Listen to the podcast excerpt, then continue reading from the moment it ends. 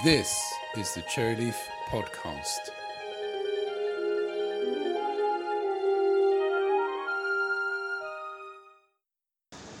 Hello, it's November 2019. I'm out in London. I'm due to meet somebody who's here to interview me, but I'm going to take the opportunity to ask her a few questions about her role and the things that she's doing within technical communication. So join us when we find somewhere quieter to actually do the recording. So I think the best thing is if you say who you are, why you're in London for the next two weeks.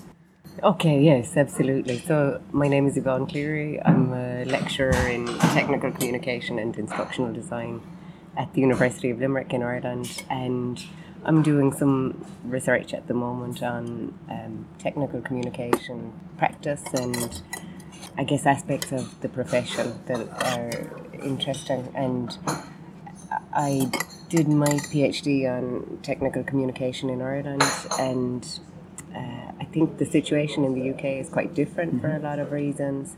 And the areas that I looked at in Ireland were specifically the intersections between professionalization and a community of practice. So Yeah. I was looking at education, at um, the communities that people have in their work, their status at work, and their careers, and also at their sort of the impact of technology and the future. So within those areas, it seems that Ireland has a similar kind of professional Yeah. practice in the States in particular because a lot of the research has been done there.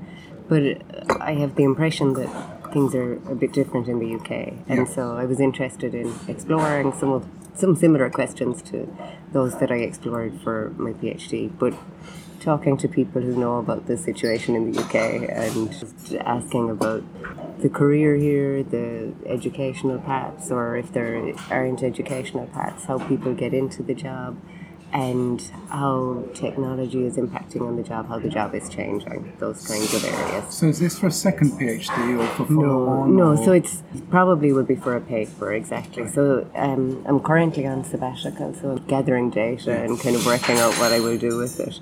Um, so it's likely to be for a paper, absolutely. Yeah, that's one of the reasons actually that I'm meeting Mary McCulloch from Portsmouth. I'm hoping that she can maybe work with me because she is involved in the, the area here. And are you still looking for people to interview and talk to? Yeah, sure, absolutely. So if if you can suggest other people, that, that would be helpful. Well, that's one thing, but we've also got Yeah. the podcast as Yes. well. So if you want to say who you'd be interested in speaking to and how they can contact you. Yeah, Then- for sure. Um, so I guess I'm interested in speaking to anyone who has experience of working in technical communication in the UK. And if they'd like to contact me, the best way to contact me is by email, yvonne.cleary at ul.ie. And people can either participate anonymously, so they don't have to be named and they won't be identified in any way, or they can choose to waive their anonymity if they'd like to be to be named in any presentations Yeah. or, or publications afterwards. As a slight side to that, what is the course that the University of Limerick offers and who are the type of people that, that take that course? Yeah, sure. So at, at UL we have um, two two programs. We have a graduate certificate in technical writing. That's a four module course. So uh, I don't know if you have the ECTS system here in the UK, but we have a European system where we have modules. So people take these four modules and they get a certificate in technical writing, and that's distance learning program. So it's very much for people who are working uh, usually working in either a related area or already working as technical writers and who want to sort of certify their skills. And mostly we get Irish students on that program, but there are also some students from the UK, from Germany, from different parts of Europe, and because it's distance learning, I guess hmm. anyone can take it. There, students can come on campus for workshops, but they don't have to. So hmm. there's actually no attendance requirement with that program. And then we also have an MA in technical communication and e-learning, and that has evolved over two decades. So initially we had a, an MA in technical communication, and then we also had an MA in e-learning. And about ten years ago, we merged those two programs, um, which has worked out really well because it means that the students now, graduates now have two qualifications, so they can either go into technical writing or e-learning. And a lot of the, the roles are related actually, you know, so people are developing training materials, the e-learning side comes in really um, handy for, for that kind of work. So that program is, uh, it began as an on-campus program, so students would have to come to UL to do it. And over time it has also evolved, so it's now online and on campus. So you can either uh, come on campus if that's what you prefer. And every year we get about 10 students who, who like to do the on campus program, uh, particularly students who are coming directly from an undergraduate degree. And then we get about another 15 or 20 who do the online program. And those are typically students who are working. Sometimes there are people who are in a different country, so we have a handful of people every year from Europe and the UK and we are still in Europe. I know. uh, I realise that. Just as I said it, I was thinking, yikes. um, so, from Europe. And yeah, so there's a, a, bit of a mix. And uh, we get people who are like a lot of parents who had taken some time out or carers who had taken time out from work and are looking to return to work so they they come onto this MA as a way of doing that and it's um, it's known as a conversion program so it means that people from any academic discipline, any background can take it. So we get all sorts of people, um, some computer science graduates, engineers, um, people from education, especially because they're interested in the e-learning side, and then also arts graduates who, who are interested in sort of having a more applied degree. Yeah.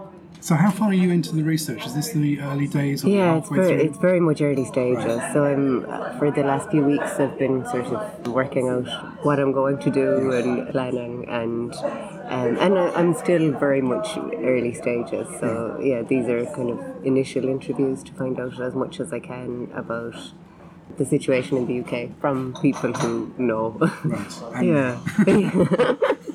okay, okay, I'll stop recording. Okay. So here are the questions that Yvonne asked me. So there were some on the background. So the questions were what area did you work in before technical communication? When did you first become aware of the field of technical communication? How did you get your first technical communication job? What steps led you to your current position? And what is your current job title?